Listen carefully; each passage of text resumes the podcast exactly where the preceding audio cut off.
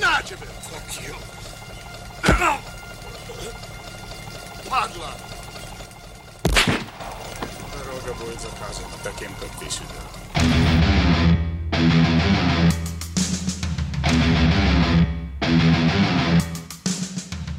Welcome to Predator Minute, the podcast that breaks down the 1987 action sci fi horror classic Predator one minute at a time. I'm John Zabriskie. And I'm Jeff Glover. With us today, we have a returning guest, Patrick Zabriskie. Hello. Hi, Patrick. How are you? Pretty good, John. How are you? I am good. I am good. Thanks again for uh, joining the podcast. Thank you for having me. Yeah, you are you're joining a doozy of a minute. Uh, this is minute yes. 22 of Predator. Minute 22 opens with Moonbeam making his way across the camp and ends with Dutch making plans for a surprise party. John, I am excited for this minute. I'm excited too. We've made it. We're at the camp, We're at the camp. We're Yeah. seeing what's going on in the camp. checking it out. We're seeing what all the uh, guerrilla uh, soldiers are doing down there. They're very busy, very busy, John. Very busy, very busy. Um, I want to give a quick shout out to my dad's friend. Hold on. Dad, previous guest of the show, Bill Zabriskie, um, told me about a Vietnam veteran's perspective of combat in the jungle. And the one thing that the Vietnam vet told my dad was that you would not have binoculars in the jungle. It's it, way too clunky, just basically useless. Um, And I Oh. imagine that comes from too much stuff in the way, and you're not going to find like a lot of clearings that you're looking down on, like Arnold's doing here. You know what though? Arnold just does his own thing. He, Yeah, he, he uh, you know, he rolls to the beat of his own drum, and uh, he's like, "I'm going to bring binoculars because I need to find out what the hell the guerrillas are cooking in their kitchen down there." yeah. You want to Yeah. just start talking about what's going on in the minute then? Yeah, so let's kick things off here. So, uh, right at the beginning of the minute, we got our our extra down here, our guerrilla extra. We were decided to call Moonbeam. His Yeah. long, flowy mane, and he's uh, you know, strolling across the the ground. And we get camera shots, just kind of going back and forth. We get a shot of Arnold, and it goes back, and we get a shot of the camp, Arnold and the camp. And so we see a couple things in this sequence. And the first of which is Moonbeam walking. And then we get a little shot of this kind of sandbag topped like gun turret, do you guys think? A little uh a little outpost there. Yeah, lookout post. Yeah, there we go. Look out. Yeah. Trying to see what it's made out of. It looks like at the top of it has sandbags all across the top. And then I can't tell, like the bottom almost looks like concrete or Yeah. metal or something. Or brick. Brick, perhaps, yeah. Yeah, we'll, we'll have a, a little bit more. Uh, I'm, I'm guessing like concrete blocks. We'll have a much closer view of it when Blaine and Mac, take it over. Mac! Mac! uh, but yeah, we'll, they'll be leaning up against it, so we'll have a little bit clearer view. But yeah, and what, what does he see next, Jeff? What, what does he pan right to see? So we get uh he's moves from his left to right, and then we get a nice shot of the guerrillas enjoying some nice company together. yeah. Having having a little meal, some camaraderie, having a little downtime. yeah. How did you put it? You said they're having uh Some food and fellowship. some food. and Fellowship. It, it's interesting because they've they've got the gun turret, but they're clearly they're not expecting an ambush right then and there. So No. kind of No, yeah, it's not at all. They're right someone saying pass the butter. They're uh yeah. I, what what does he pass? Do you notice that one guy asks for something, he passes him. It looks like a burlap sack. Yeah, uh, I had a guess of what it was, um, and then I watched a few minutes ahead, and, and it's a little bit more clear when um, their imminent doom is rolling upon them. oh yeah, okay. I, think, I think it's just like uh, tortillas in a towel. oh okay, a towel of tortillas, Towel of tortillas. tortilla towel. Yeah, Tortilla towel. yeah. So we get a little uh we get a little shot of their their food and fellowship. And this is a pretty good sequence. It kind of goes back and forth. We get a bunch of different quick little vignettes of the camp, right? Yeah. and it kind of switches back to Arnold, and he's looking through the binoculars. And you pointed out that um, it's this is an interesting choice um, because normally with something like this, we get the classic binocular vision, right, with like the rounded edges on the screen. And here Mhm. we don't, and so I th- that must have been a choice by McTiernan. Yeah. Patrick, you want to take this one? Yeah, I noticed that too. Um, I think it was probably um, he just didn't want to uh, limit the visibility um, of what he was showing in each frame that much um, when he was doing that. But I did notice that as well. it also could subtly um, indicate sort of Arnold's ability to he just he's that persistent he sees that well that he just he just sees it all yeah Is that perceptive I, I doubt that that's probably what it was, but uh, you could read something like that into it. Ooh, I like that. I like it. Yeah, I think you're right. I mean, he's basically a superhero, so it would not surprise me that he can just see it all. I've seen everything. You know, I've seen it all. Does anybody? Yeah. Uh, one of the things that I that I've thought about where he's sort of uh, exposed out on this log while he's watching. Even when I was younger and watching this movie, I always felt like he was being a little bit bold here, sticking his head out. Yeah, yeah. Theoretically, right. people should be able to see him, but he's got he's, like the lookouts. yeah. That's so useless. yeah, he doesn't really hesitate, does he? He just sort of sticks his head up. Yep. Yeah. And yeah, you might be a little more careful. There might be someone on lookout that, you know, has a, a sniper rifle scoped in in that direction, but but he's he's being bold. He's scouting things out. He's uh, he's balancing being covert with being the bold leader and looking and seeing what he needs to see. I've seen everything. You know, I've seen it all. So we can mm-hmm. uh, we can give Arnie that. Uh, there's a, a, couple things before we move on. If if we're all done talking about the beginning here, yeah, do yeah. it. Okay, yeah, a couple things. Uh, one is this IMDb goof that that this goof listed under IMDb for this movie uh, states that he's looking through the binoculars the wrong way, and it's not true, right? It's not true. It's it's it just kind of made me mad at the internet for a little bit. Like, ah, how Wait, dare you, internet, make me mad? something on the internet was not correct. right. What the hell? Some someone, on? yeah. So when I saw that, I just totally had to watch this. And this was like a few months ago when I w- was watching mm-hmm. this movie and looking at the goofs. I was like, yeah, that makes okay. That's a goof. Yeah, okay, that's a, a story, not continuity, whatever issue. Right. But then, yeah, you see that and you're looking, you're like, no, he's actually looking the right way. Right. like I've looked through binoculars myself. I know that it would be very obvious and hilarious if he was looking the wrong way. It's just a little part sticking out. Yeah, exactly. Like, like oh, they're really far away. About 200 clicks. Hey, aren't we awfully far away? That would be, that could be, if he was looking through it backwards, that would be a reason why he'd be sticking his head out so far. Oh, they're so far away. He's like super close to the camp. He's like, oh, they're still really far away. I can hear them. How do I make these work? Yeah, no, that's that's pretty silly because even you see it later in the minute when the camera kind of swings behind him when we get the sad music, which we'll talk about in a second. He's clearly holding it the right way. Yeah, like you clearly. can see the little the little eye uh, lenses, like you can see that on the other side. Yeah. Yep. So screw you, internet moron on IMDb. Yeah. You're wrong. You're wrong. Your mom's wrong too for some reason. uh, the other thing I wanted to mention about the camp before we move um, to the up close scenes is that as Arnold's looking through the binoculars, you see a ton of dead foliage, which is your indicator mm-hmm. that they're still in Puerto Vallarta because the Puerto Vallarta jungle scenes where they shot um, was mostly a, a deciduous forest, um, at least one that experienced the seasons more dramatically. And therefore, when they're there, I think they're there like late spring or something like that or some season where the foliage is all still dead. When you're he's looking around, you can see that very clearly. Um, and yeah, it's, it's going to be. I think as because we're watching this minute by minute, it's going to be a real drastic turn for us as viewers to see mm-hmm. when oh now they're in Palenque on the Yucatan Peninsula.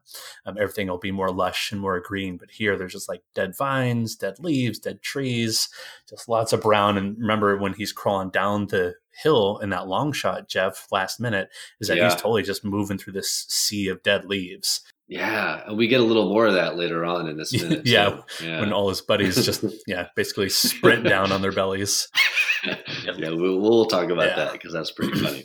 Um, yeah, do you think McTiernan was like, okay, let's set up the shot, and someone was like, uh, Mr. McTiernan, all the foliage is dead, and he's like, fuck it, we'll do it live. we'll do it live. we'll do it live. Doesn't matter. Just get the shot.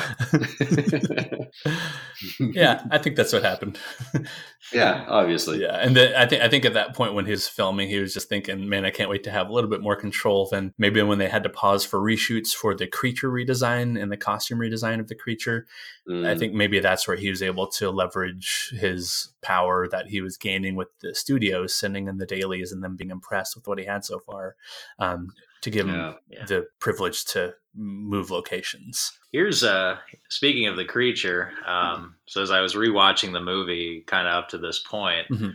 uh, so and and some of the preceding minutes up to this point, we saw some of the first uh, infrared shots. Yes. uh, in, indicating Mhm. that the uh, uh, team is being watched. So during this scene, um, the preceding ones, eh, there's something to be uh, keeping in the back of our minds here is that uh, the predator is presumably watching um, these guys do this uh, do this mission and is noting how they operate, noting how they move. So not only is Arnold watching, but Yes. the predator's watching them. Yes, we we have That's a- another that's a good point. killer POV. hmm Yeah, the predator is watching Arnold watching. And um, in this Yep. script, a quick script aside is that um, the predator is watching them the whole time as they conduct their guerrilla camp raid. Um, but I really appreciate the choice to make the um, predator wait until after the battle has taken place. The battle, sorry, has after the rout has taken place. The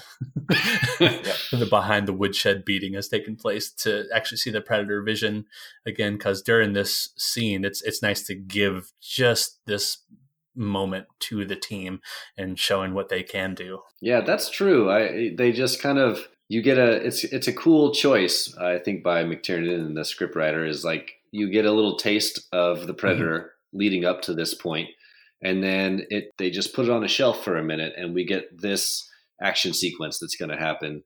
And uh, you're right they just leave it on its own and let it let it stand for itself. And uh, i think that's good because then as in the audience you almost you don't forget but you kind of it goes to the back of your Mhm. mind um, and you just get to enjoy this action sequence. And then later on you're like oh yeah that's right there's an alien or something out there and uh, yeah kind of I, I, I like that i like that choice uh, uh, it, it's a good way to sort of draw you in and then let you sit for a little bit and then surprise you again with Mhm. it later all right so this takes us to a little murder Murder.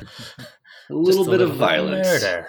yeah, murder. Are we ready to talk about uh, our gunshot? yeah to the let's head? talk about it Yeah. our juicy squib Okay. Yeah. Oh, yeah. Juicy. So juicy.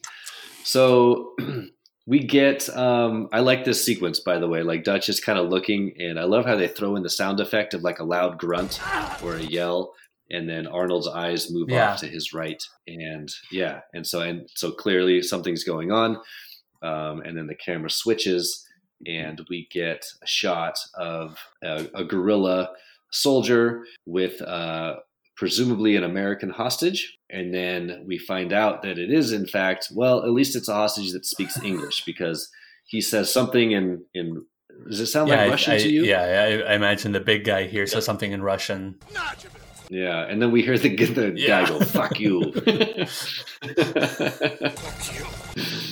yeah. And uh, we get a cut back to Dutch looking at the binoculars. And then we cut back to the uh, kind of a more close up of the uh, Soviet officer holding the prisoner by the hair and then wah wah pulls out his pistol and shoots the poor bastard in the head. for an execution scene this this thing is like just i mean he's being executed but on top of it it's like there's just so much just physical trauma this guy is going through before that and just he, Oh yeah, he gives him a nice kick to the chest. yeah nice he? kick to the chest I mean, he's he's, he's he's playing the part blood. yeah Yeah, it's cold, man. It's cold blooded. He doesn't even hesitate. Yeah. So it makes me wonder what did this guy do? Yeah, I mean that's there's a lot of speculation for yeah for what what he did for what happened bef- right before this scene because Arnold's just kind of dropping right into this scene as this voyeur. Just what, what's going on? What yeah, you do? wonder, you know, was he interrogated and didn't give anything up, so they just disposed of him. Mhm. Did he try to escape, and that's and they grabbed him and then just executed him? Mhm. You know, I don't know. Do we have any fan theories? Uh, as, if I count myself as a fan, I would just say Mhm. that this is a CIA guy who uh, they took from the chopper and the big, this big guerrilla guy. Um, we'll just go ahead and call him a Russian or Soviet, because Yeah. he looks completely different than everybody else, and we'll talk about him in just a second. But uh, yeah, I, I think the this officer looking guy is trying to get some information out of this this hostage out of this prisoner um, knowing that he's american knowing that he's cia which right Or are big leaps that we have to take because they don't say it here on the screen Yeah, I agree. Um, I was trying to figure that out. It's just sort of watching up through what we gotten if we could safely assume he was from the chopper or not. But yeah, I agree. He probably is. Um, probably got interrogated. Probably wouldn't give up any info. I was wondering if maybe part of the reason, and this is take this with an enormous grain of salt because this would be wild, Mhm. uncharted fan theory territory. right I love it already.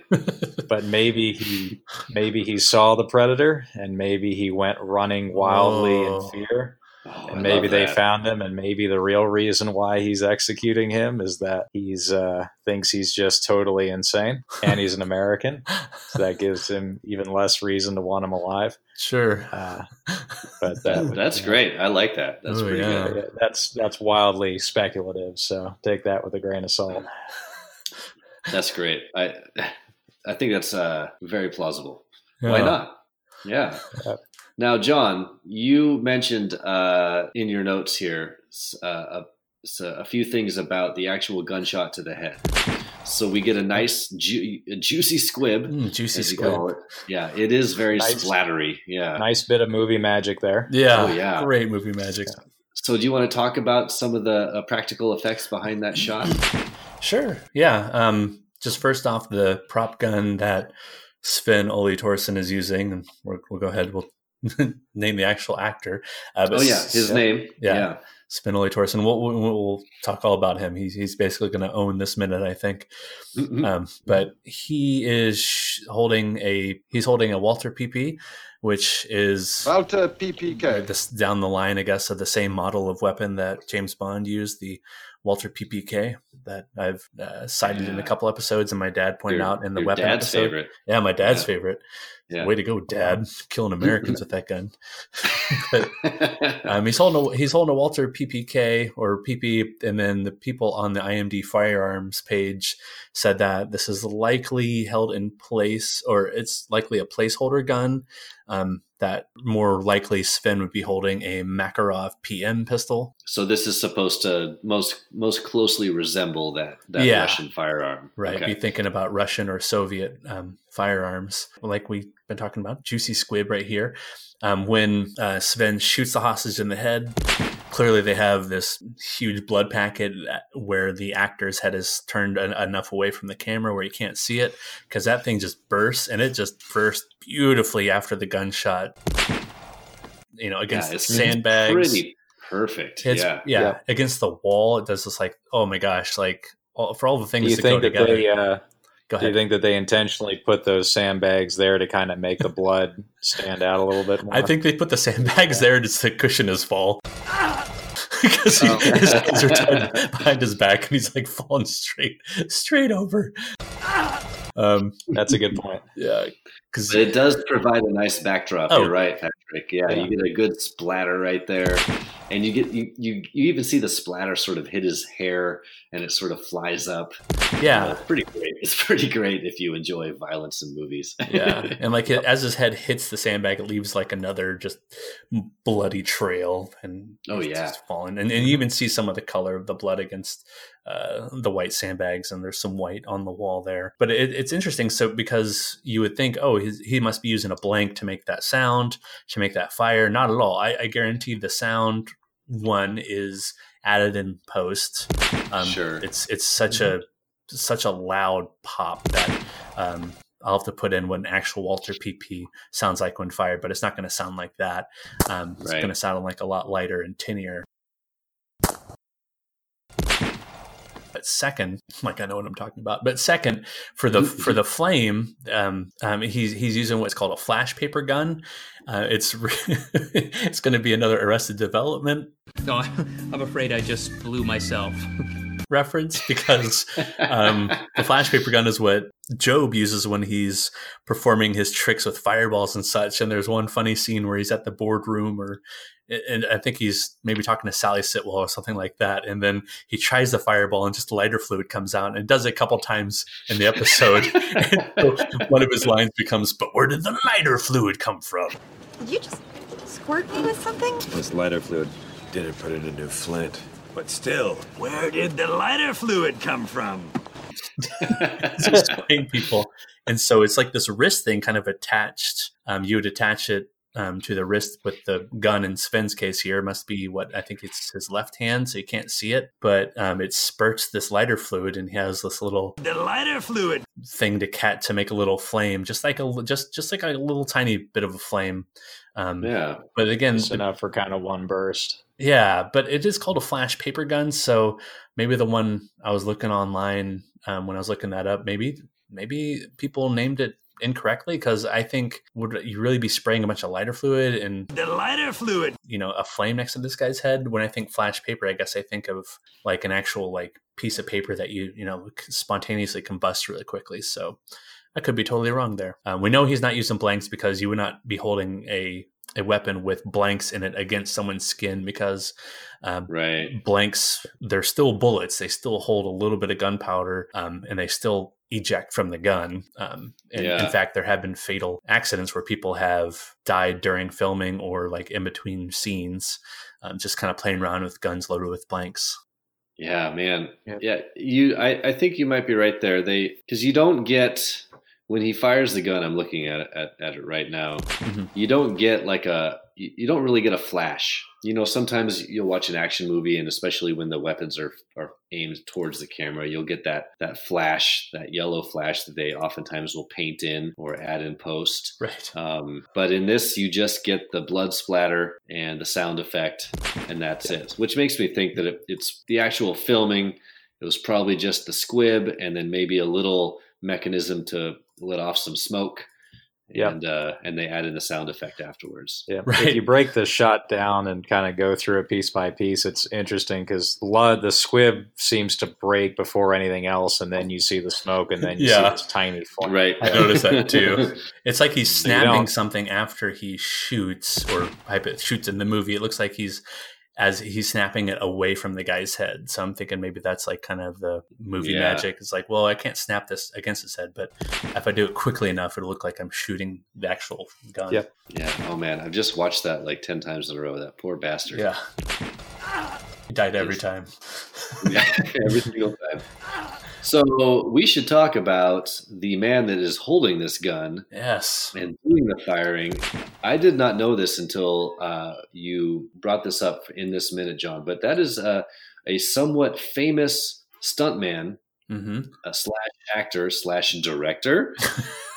who, dude, the list of the movies he's directed, we'll get to that, but that's incredible. Um, Wait, he directed movies? I, I I thought you put that in your Oh, list. I think you're He mixing up. I think you're mixing up his acting credits with the hostages directing credits. Oh, That's okay. all right. We'll cut cut that out. Sorry. Cut what out? Uh,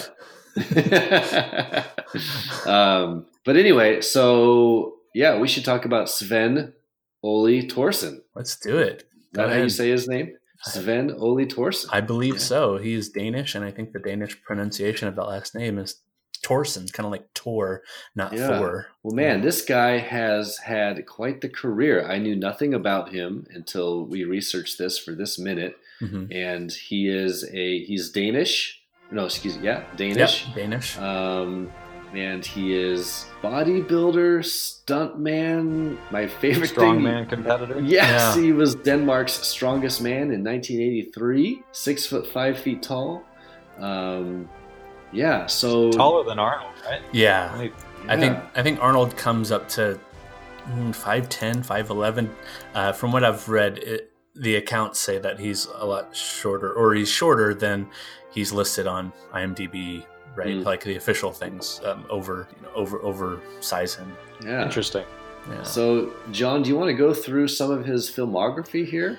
Sure. So when I was doing the notes for this minute, I was taken aback. Or I was taken aback. I was taken back to the simpler times of Predator Minute when uh, all that we did was kind of trade back and forth what someone's credits were because the opening of the movie has about four, four and a half minutes.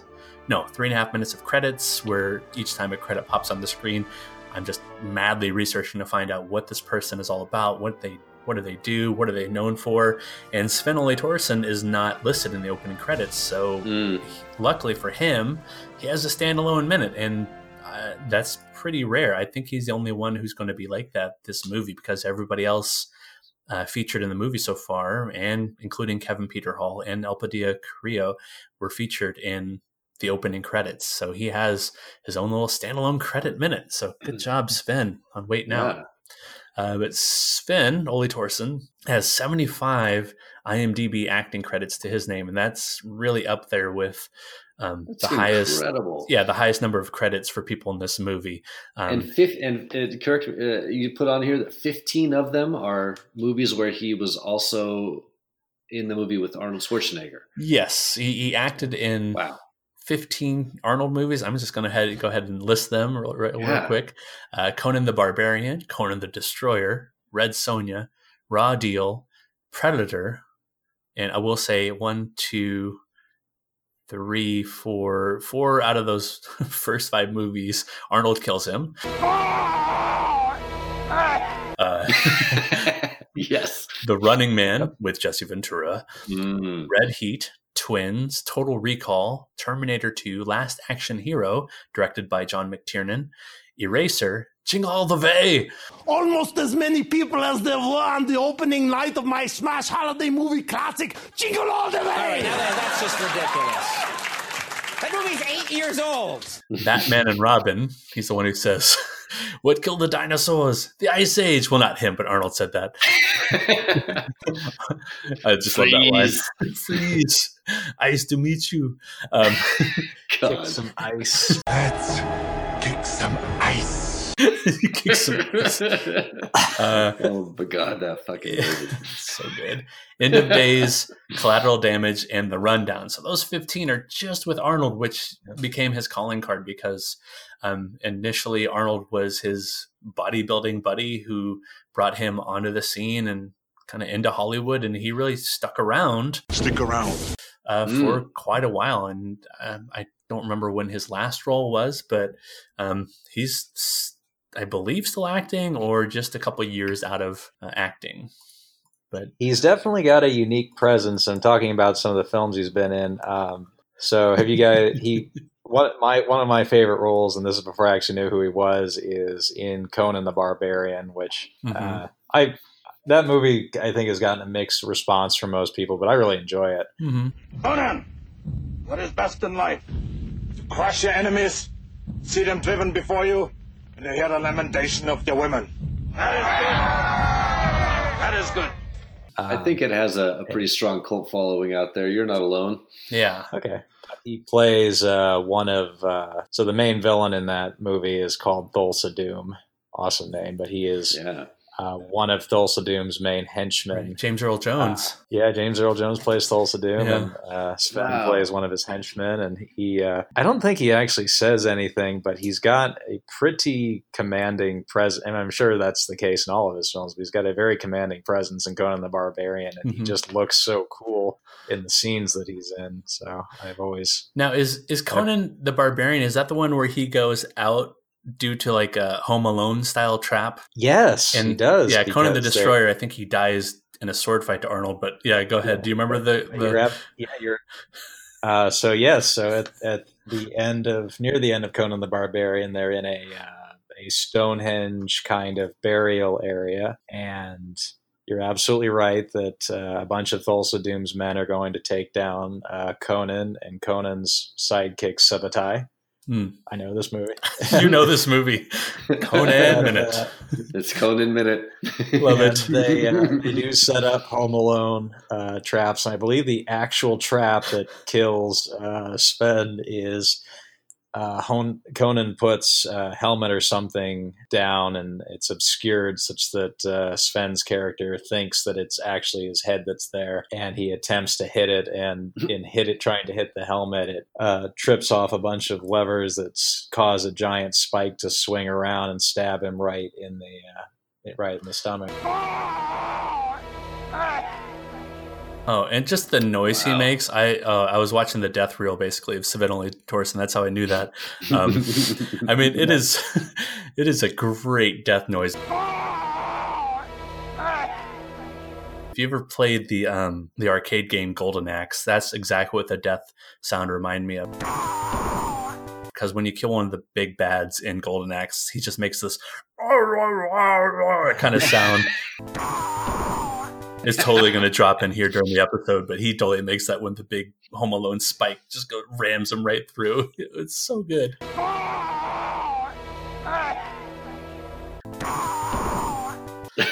a very it's a very memorable death. Very memorable. And most actors would kill for having a memorable death scene. Yeah, and he has he has a few of them. He has one in this movie.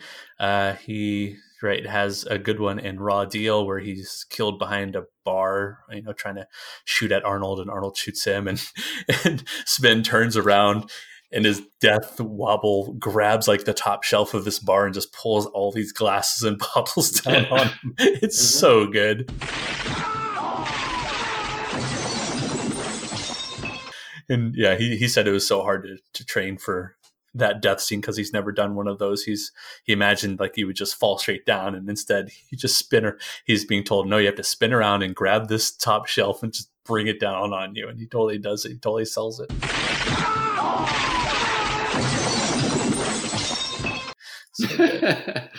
I love that you compiled a list of his the names, like his credits that were in movies. Yeah, because right? because uh, most of his parts are small. He's usually dying, or he plays a small role as a as a big bad, or or kind of a henchman or something. Yeah, and you you listed some of these part names, and I, they are fantastic. So he has been credited as Tank, Thug, Russian henchman, the bearded bodyguard, Russian officer, uh, Sven, his That's own name. His own name a couple of times, yep. which is one of my favorites.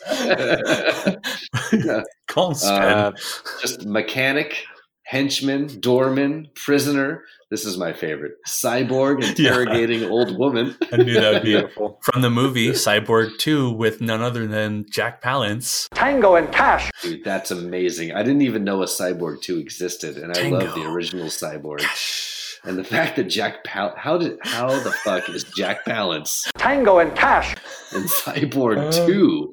What? That's insane. It's insane. That is insane. He must have needed a paycheck. Yeah. Okay. Keep uh, keep name keep naming them. Keep going. Okay. Yeah. Uh, let's see. Uh, the demon, gunman, mob boss's bodyguard, uh, terrorist number one. Huge man. Huge man. uh, gunman at motel. Boris. Paris. Would be king. Ooh, the Tigris of Gaul. Yeah, uh, just quick aside. That's probably his longest featured scene. That's the one where he's fighting um, Russell Crowe in Gladiator. He's the retired gladiator, oh, yes. and they have the tigers on chains. He said, "We who are about to die, salute you." Uh, in an interview, he trained for like months um, to perfect that part, and he was up against none other than the Incredible Hulk, Lou Ferrigno, for that scene. Oh, Lou um, Ferrigno! Yeah, so he uh, plays that's that. a great scene. He's actually really yeah, good in that scene. Really good in that scene. It. It's really memorable, yeah. partly but also because of his look. He has this slide down mask that looks very, you know, statuesque and blank yeah, as he's fighting mm-hmm. Russell Crowe. Go on, go ahead, go ahead. Um, Oregon State prison guard on Watchtower, Russian hitman, landlord, bomb victim, machine gun Mongol. Uh, that should be the title of a movie. Yeah. Uh, just goon, lumberjack hit by ball. In Dodgeball. Uh, oh, that's right. He was in Dodgeball. Good movie. Uh, Laughing Raider, hooded thug should be guarding movie. hostages. That should be a movie. Um, Laughing Raider. the list goes on and on. It's really pretty great. I am very jealous of his uh, career. I wish I could list this as things I've done in movies. It's pretty great. Yeah. Oh, and, and I take back what I said about him being mostly featured there, uh, the most featured in Gladiator, because he was the main villain in the Vesti- the Jesse Ventura vehicle Abraxas, Now they're sending me out to bring in Secundus, my ex-partner. where he played the big bad named Secundus. it doesn't matter. I win. See you soon at Braxis. Wow, I've never heard of that movie. Yeah, yeah. It's it's it's laughably sci-fi and yeah, over the top ridiculous. But yeah, so he's he's been all over, and he has a he has a character type. Um, he's speaking Russian in this movie. Just briefly, you hear him kind of muttering Russian. I think, as he walks away from the executed hostage. But in real life, he did not speak Russian. He speaks four languages Danish, English, German, and Swedish. Mm. Yeah, sounds like he said something like "nachivas" or what is it? Nachivas! Something like that. Yeah, kind of I, I, yeah. yeah. I wonder if, uh, if ever translated what he said. Yeah, I looked and I couldn't find anything. And in this script, it doesn't mention any kind of talking between the two.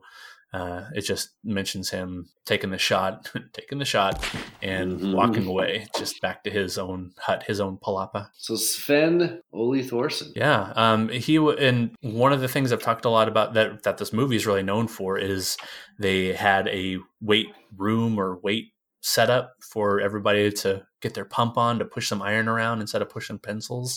What's the matter? The CIA got you pushing too many pencils? I love that. They just brought it to set. Yeah, and the, Dude, the work on the bis and the tris. the bis and the tris, the chest Increase and the macho-ness of the movie. Oh yeah, it's just just yeah, people enter and just pure muscle and testosterone leave. Can't you just picture it in between takes? They're like, let's make protein shakes and work on our glutes. I, I want to say that that's actually uh, that working out for these kinds of movies actually does take up a lot of your time because I want to say that I remember watching an interview with uh, Stallone about Rambo: First Blood Part Two, Oh yeah, and he was talking about getting up at three in the morning to work out and swim and stuff. hmm Uh, so to so to keep that physique, I mean, those muscles don't make themselves. no, they gotta- don't. they don't. I can attest. I work Tirelessly. I work really hard on not having those kinds of muscles. um, well, I mean, what's nice, what the big difference I would say between this and Rambo is that you have this team working out, and they would push each other constantly. And I mean, they're such like alpha males. They're they're just all they're always competing. There's some fun stories to dive into. I don't have them in front of me right now, but come back another minute, I guess, and, and share some of those. But um, the weight room. Um, the point I was going to make was that Sven was the one who would organize and build these mobile gyms at the at the movie sets. And his quote says, uh, "One time when we were filming Predator, I set up the gym as usual. Imagine all this is being said with a Danish accent." Or in Danish, and the other cast members wanted to use the gym. I wasn't hired as an instructor or anything, but when someone wanted to use the gym, I helped them settle in. So I came up with the idea that they had to pay for membership, a bottle of, a, bottle, a bottle of Dom Perignon whenever the occasion required champagne. I went to my room and got 10 to 20 bottles of Dom Perignon. Arnold was wondering where the bottles come from. So when I told him about it, he just smiled. Where's the champagne? It was his gym, but he enjoyed the champagne with the rest of us. Uh, so I just, I just love the camaraderie extends to, hey, here's like, right, someone who's right one of the premier bodybuilders of the Yeah. 80s and and he, what's he doing he's setting up the gym he's right he's He's running a little racket, just Yeah. saving up champagne bottles. Yeah. I love that. He's like, hey, we're gonna have champagne. Like, hey, guess where it came from? You all, thanks. Let's celebrate with your champagne. oh, Sven. I feel like I know him intimately now. Yeah. Oh, and um, if you do speak Danish, um, he published an autobiography back in 2007, Sterkmand i Hollywood, which is Danish for strong man or Viking in Hollywood. Uh, so if Mm. you speak Danish and you know some about that, right, let us know. Email us. Email us. Let us know because I look for an English version. There's not an English version. It would, it would be fun to read through some of that and all the stories he must have of being in the background of these movies and working with these figures such as Arnold and Jean Claude Van Damme, Steven Seagal. Wow, there Jack was no English, uh, English translation of his novel or of his uh, book. No, not not that I Oh, could wow. not that I could find. I found some Gotta- forum where guys or Throw- uh, people were talking and they're saying, yeah, yeah, it's supposed to come out in 08, but uh, I didn't find one Hmm. from 08. Got to throw it into a online translator and try to get the gist of it. It's it's interesting because in, a- in a way, I mean, he's he's managed to do something that's very unique in Hollywood, where he's able to he's been able to have a multi decade career hmm and be in big films, but at the same time, uh, most people uh, don't know who he is. So he's been able to to work in movies and work in this industry, but he's also been able to retain a sense of privacy. Yeah, it's, Um, it's that's pretty amazing. And uh, you're right. I I a- I didn't know this guy existed until Yep, we did the research for the show, and he's and- had a very prolific career. Right, but if you saw him on the street, most people wouldn't know that. So it's it's an it's a very rare niche to be in in uh, or niche, sorry, uh, niche to be in in Hollywood, where you can have a career that long and and to keep working and to be in some of these big films, and yet um, you still have that sense of privacy. Mhm. Yeah, It's it's kind of perfect. Unfortunately, we will not have that with the success of the Predator Minute podcast. So right. sorry to you all now, but just just Yeah. be prepared. Kiss your anonymity goodbye.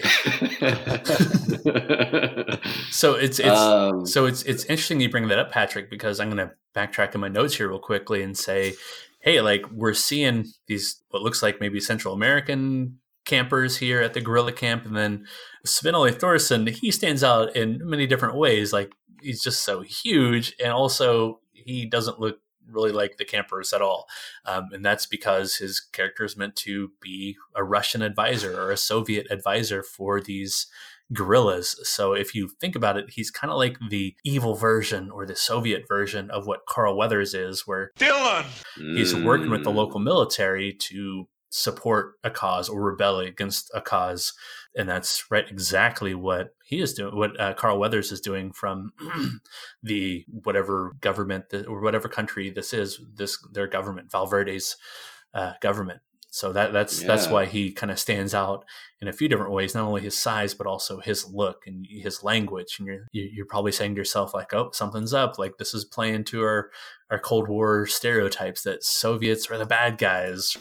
You need people like me so you can point your fucking fingers and say, that's the bad guy. So say good night to the bad guy. The last time you're gonna see a bad guy like this again, let me tell you.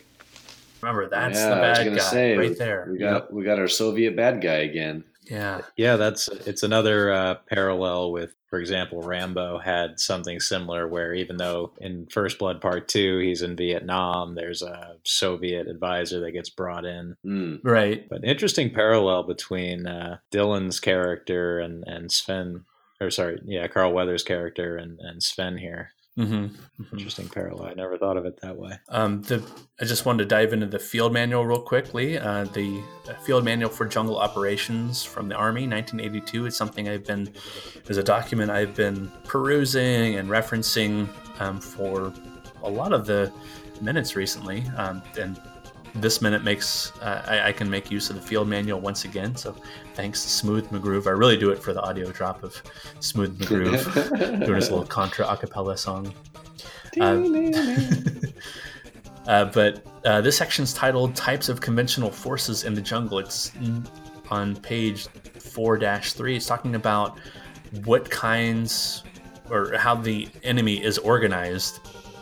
And it says most potential jungle enemies are infantry, are infantry forces supported with artillery, mortars, and armored vehicles organized along the lines of da, da, da, Soviet forces. Mm, so it's mentioned right there in the jungle manual, like these are the bad guys. Like That's the bad guy. we're naming them. It's like if you're reading something from World War II and it says the Nazis are the bad guys. That's the bad guy. Like and it's like this field manual. Like okay, just just in case. Um, and they do extend it to really really push how bad the Soviet forces could be. It says these forces may also have the capability to conduct tactical air operations and nuclear, biological, chemical warfare. That's the bad guy. They may be equipped with weapons and equipment that are a generation or two older than those found in more modern armies. So it's like it puts them up a peg and then it kind of knocks them down a peg. so Yeah. they're capable of all this, but usually their stuff's a little bit, you know, out of circulation. yeah, so just a little heads up that people in the army in the 80s, like they're they're being told, hey, Soviets are the bad guys. That's the bad guy. They're the enemy. Once again. Once again, that's the bad guy. Say Yeah. goodnight to the bad guy. So say good night to the bad guy. Um, so I wonder, uh, can we talk about the hostage real fast before we move on? Of course. Yeah. Sweet. So he kills the hostage. It's a uh, normally a stuntman is what this actor plays. His name is Steve Boyum or Boyum. Um, primarily a stuntman, but he also directed some movies such, such as, and I don't know any of these movies, but I notice he has he has some sequelitis and some uh, rebootage. Uh, Meet the Yeah, man, Deedles. this, this list of movies is pretty incredible. Yeah. Uh, Meet the Deedles. Mom's Got a Date with a Vampire. Stepsister from Planet Weird. Slapshot 2. Time That's Cop amazing. 2. Time Cop 2. right? Wow. King Solomon's Mines, which is the reboot, not the really cool campy one from the 80s. Not the not the Cannon Pictures one. It's Not- a different one. Yeah, not not the Richard Chamberlain one, but a different Oh, one. Okay. uh, episodes from uh, quite a few different TV shows: Numbers, NCIS, NCIS Los Angeles, Human Target, Hawaii Five O, the reboot, Castle, then the TV show Lethal Weapon, the TV show Rush Hour, Oh. and then he's boy. performed stunts in just tons and tons of movies. A lot of movies you've heard of, um, such as Predator. He, he must be doing some stunts later on in this movie, which is hilarious to think about. I love that idea. He's Mhm. killed in one scene, performing stunts in another scene. Um, so I'll have to watch out for him. Um, but some things like Apocalypse Now, Beastmaster, A Team. I mean, A Team. It's not. It's not our last tie-in to the A Team. Hmm. Uh, Lethal Weapon 2, Twins, Action Jackson, Days of Thunder, Thelma and Louise, Last Boy Scout, written by Shane Black, Kuffs, Yeah. Lethal Weapon 3, Patriot Games, Rapid Fire, Groundhog Day. That's one of my highlights. I'm, I'm thinking like, oh, like all the stunts in Groundhog Day. Right. uh, Drop Zone, True Lies, Sudden Death, You, Me and Dupree, and then my favorite from this Yumi list. and Dupree. My favorite from this list is Mr. Holland's Opus. The name of this class is music appreciation. I don't see you appreciating anything. This is such lame bullshit. Sit down. trying to imagine what stunts he's running for. so much action in that movie. like Richard Yeah. Dreyfuss just running away from the explosion, like, oh my god. I got I got to turn the volume down every time I watch Mr. Holland's Opus. There's just too much action going on. yeah, it's, it's really loud. I always I always felt like Mr. Holland's Opus sounded like the name of a of a porno. Hmm. That's cool. No, no one else liked that joke. Fine, okay, I just wondered what is the opus in the. that's what I'm saying. what is the Opus? What is the Opus? Why is it on Mr. Holland? Where does she hide it? Uh, That's a pretty amazing list of movies, though. Um, That's it. that runs the gamut. It's all over the place. I get that's another example I think of somebody uh, who can work who has worked in Hollywood for a while and not necessarily worked on the best stuff, but uh, been around, been in, and been in things that people know. yeah, exactly. Yeah. So just find your niche and then. Time Cop 2. Yeah, it's it's interesting because when you mentioned King Solomon's Mines, and this is just a small story, but I've never heard this done before, and I have never heard it done since I heard it. But when that came out on TV, I actually remember this because they were advertising it on radio. According to the biblical accounts, they found a place where it was said that the ancestors of the ancients had buried a huge treasure trove of riches of every kind gold, diamonds, emeralds, rubies. This place was called Ophir. in Indianapolis where I was living at the time. And Mhm. every day going to being driven to school, we'd have the radio on and they would just talk about don't miss King Solomon's mines. And I just, I never forgot about that because I've never heard of it. Did you ever watch it, Patrick? No, but I remember that. Oh, you missed it. now I wish I had because I looking at it now, it's got Patrick Swayze in it, so that automatically makes it worth Oh watching. my god! What? What? was the time? What was the time frame? When was that a TV show? This was what years? 2004. It was a television Oh my- miniseries in 2004. But And Patrick Swayze was Yeah. in it 2004. That's like Donnie Darko time. That. Yeah, that's crazy. Yeah, Wow. that, but just Patrick Swayze being in it, I mean, that's makes it worth seeing as far as I'm concerned. Yeah, absolutely. Oh man, Patrick Swayze. I guess you'll have to just catch King Solomon's Mines, Patrick, for us and let us know how it is. 'cause I'm really busy. That'll be uh, that'll be the next minute, right? yeah, That's the- right. That's right. That's the next sequel. King Solomon's Mines, the reboot minute. No, we couldn't handle the uh, the fame that we'd get for that one. oh my god, just it'd be like exponentially expanding our fan base. Right. one becomes one to the power of one. I know exponents, Jeff. That's right. I learned. yeah, I learned that some math. I was I was impressed by that. Well done. Thanks. All right, should we bring this to the to the end of our minute here? Yeah. Yes. Yeah. So we have an action packed first, right? 30, 31, 32 seconds here. A lot to talk about. Yeah. But how do they how do they wrap up this minute, Jeff? What do they do? Well, after the poor bastard gets shot in the head, Poor bastard. uh, we yeah we see our we see Sven walk away, and then it cuts back to Arnold looking in the binoculars, and boy is he upset. Mhm. And uh, he kind of turns around and leans up against the log, and you know looks all sad for a moment, but then. He switches into like pure business mode, I feel like. Mhm. He gets over his sadness and he's just throwing hand signals to all his buddies. Music kicks in Tells, there uh, too. Yeah, yeah. Music kicks in. Mhm. Uh, we get we get the strings.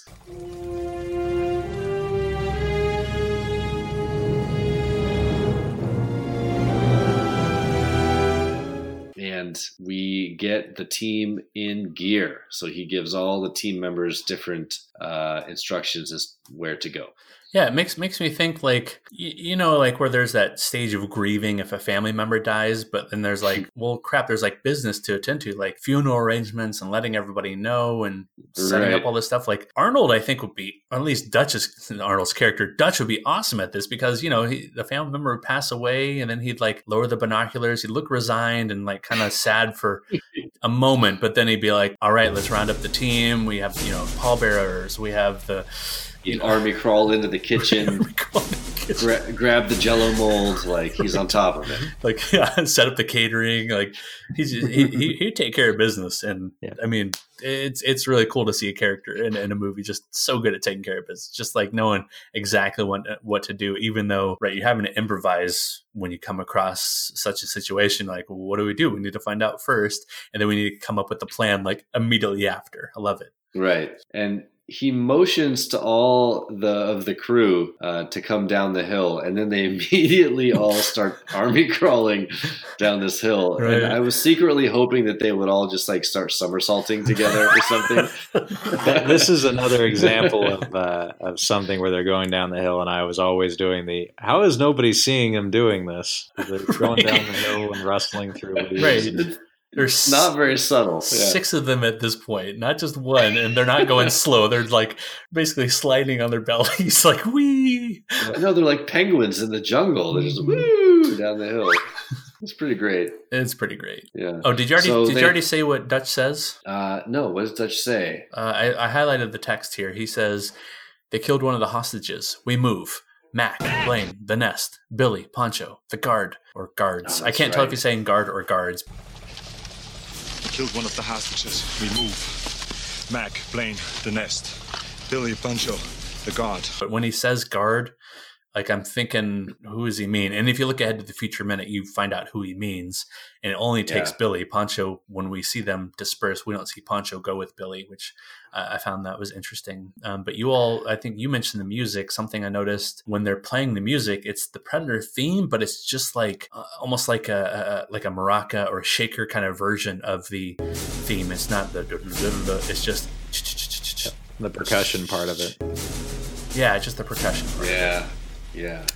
Kind of indicates that some some tense stuff is coming up, Mhm. and uh, that some some action is ahead. Yeah, and yeah. So Arnold sends them off to their respective spots so that they can uh, presumably attack this guerrilla camp. But he doesn't tell Dylan and Hawkins anything yet. Correct. Hmm. Hmm. I wonder if we're going to see Moonbeam reaches the end of his life.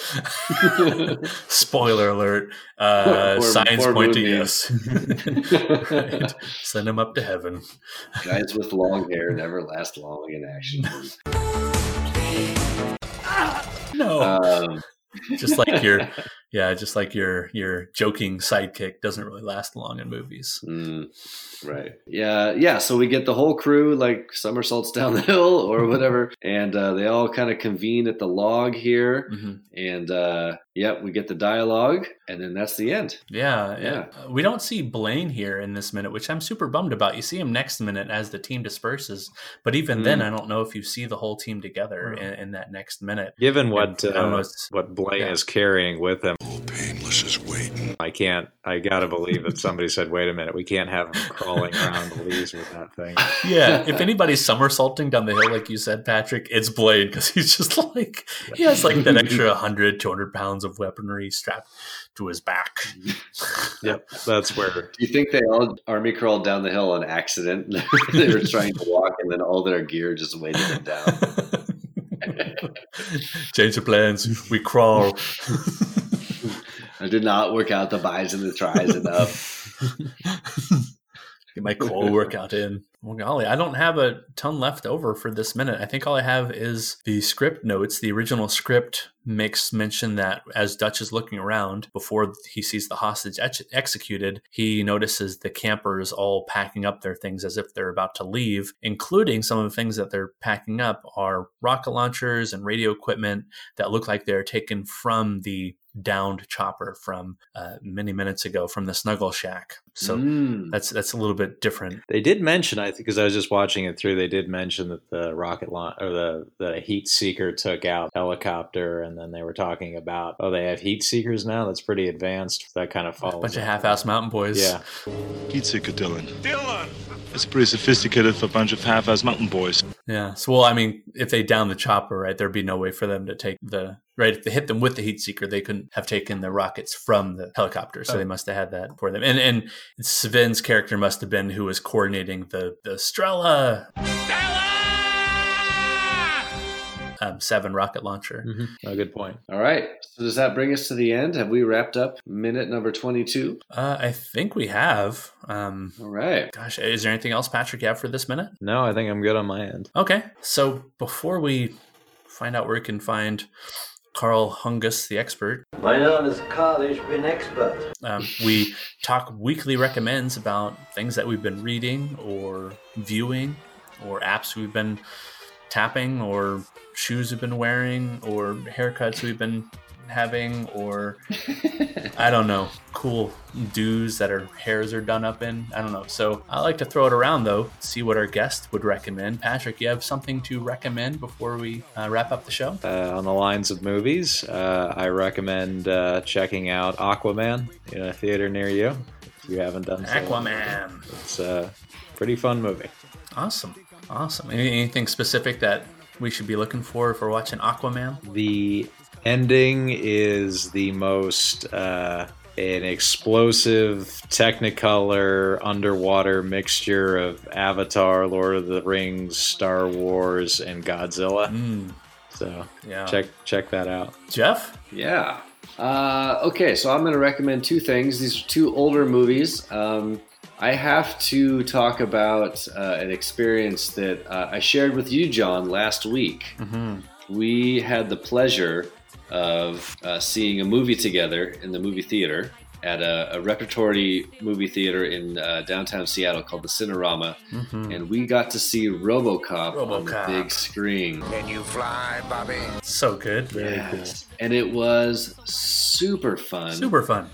Yeah, and I love that movie. And RoboCop has always been one of my favorite movies. I think if I was to make a top ten list of like my favorite movies of all time, it would probably be in there. Mhm. I've always loved RoboCop. Drop it! Dead or alive, you are coming with me. Um, if you ever get the chance to see it on a big screen with a crowd, please, please do that because I had such a good time. And uh, yeah, it's just that movie is made for a crowd of people. It plays to a, a full theater so well. Totally. So yeah, so RoboCop. I know it's uh, you've all seen it many times. If you haven't watched it in a while, watch it again. You won't be disappointed. Nice. And my second recommend is from another uh, screening at that same theater that I just went to yesterday. Nice. Yeah, so I went with another buddy and watched um, Doctor Strangelove. Oh, very good. Gentlemen, you can't fight in here. This is the war room. Very good. Yeah, and I've I have seen Doctor Strangelove, but it had been, gosh, I probably have not seen it since I was a teenager. Um, and as a teenager, a lot of what that movie is saying and doing flew right over my head. Right. You know, uh, I knew it was a famous movie at the time. I went through a phase when I was a teenager where I wanted to see as many classics and famous movies as I could. And I remember watching that one, and uh, but I don't have any memory of it from that viewing. So um, yeah,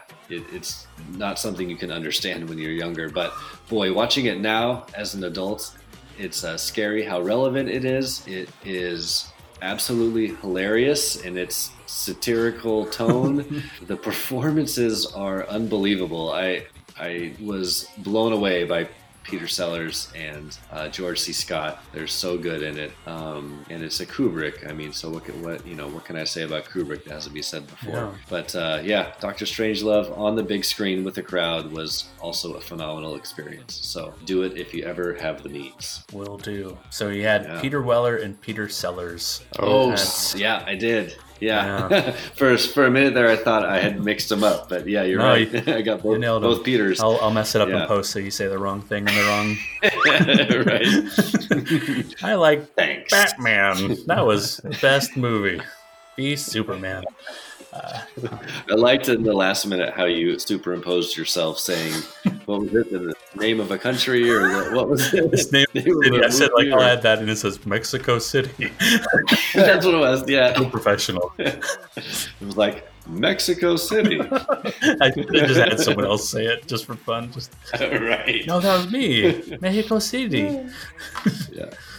Mexico City. Yeah. What do you got, John? What are you recommending this week? Um, well, based on my new friend Ryan's recommendation, Ryan is who Jeff and I saw the movie Robocop with last week. I dug a little bit deeper into the show Ash versus Evil Dead. Oh, yeah. With, yeah, so with the, with the ageless Bruce Campbell playing the titular Ash. Groovy. and Mm-hmm. most everybody else on the show playing the titular Evil Dead, the Deadites. Right. It just it just basically continues in the universe of the Evil Dead series, where, where Ash is going across the land fighting Deadites, um, and it's just just it's just so much blood. so much blood. It's just it knows exactly what it is. Um, it does exactly what it means to do, uh, which is just kind of paint this lovely landscape of horror and cornball comedy. Um, just just yeah, beautifully brought together by Bruce Campbell. So highly recommend that one. Um, Ash versus Evil Dead. You can find that on Netflix right now. I think the first couple seasons, and I think it actually airs on Starz. I might have that right, or Showtime, one of those two. I'll edit that That's in right. Nope, that's right. It's on it's on Starz, and the first couple seasons are on Netflix. Yes. Starz. There you go. Yeah. Add that in post. Starz. okay, cool. So now's the time of the show where we ask our guest, "Where can we find you, Patrick? Where can we find you?" And I know exactly where you are. You're in Cleveland. Yep. Um, Come on down to Cleveland town, everyone. Fun times in Cleveland today. Cleveland. Come on down to Cleveland town, everyone. Come enjoy both of our buildings. Come and look at both of our buildings. At least we're not Detroit. At least we're not Detroit. We're not Detroit. We're not Detroit. Uh, if you uh, want to find me, um, I do have a, uh little WordPress blog where I review uh, movies, mostly uh, recent movies. So uh, find me posting movie reviews at uh, zmoviereviews.wordpress.com. That's zmoviereviews.wordpress.com. Uh, Mhm. Pop, come on by. I just put up a review of Bumblebee tonight. So yeah, Yeah, I was just looking at that. Yeah, and I didn't just looking at. I clicked on the link. I haven't read it yet, but yeah, I, I've heard a lot of good things about Bumblebee, and I look forward to reading your review. it's a nice little movie. Definitely recommend it. Awesome. Um, so, Jeff, where where can people find uh, the expert Karl Hungus? My name is Karl, ich bin expert. Oh, once again, uh, I am on Twitter. Uh, capital K Karl underscore capital H Hungus. Karl Hungus, uh, 314 on Twitter. Uh, you can find me there. Uh, I'm on Facebook. I'm on uh, Instagram, sort of. I have an Instagram. I have an Instagram. I'm in my I'm in my garage podcasting. you can find me here too.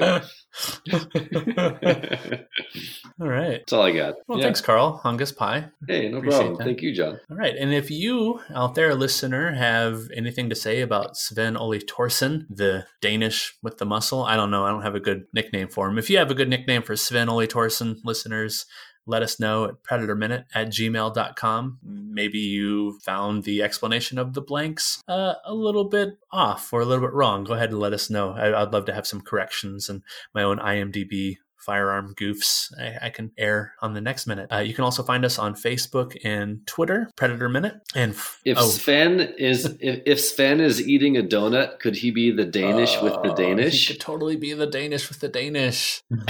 yes. Oh, that makes me want a Danish anybody? now. Anybody? okay, drop in the padoom. yeah, we'll throw in a good sound effect for you, Jeff. Don't worry. All right, perfect. Okay, thanks. I live for the drops, John. I live for the drops. All right, good stuff. The Danish with the Danish. You're welcome, everybody. Um, yeah, but you can find us there. And for Predator Minute, I've been John Zabriskie. And I'm Jeff Glover. And I'm Patrick Zabriskie. And until next time, Stick around. Danishes. the bison tries. Don't burn your Get out the battery.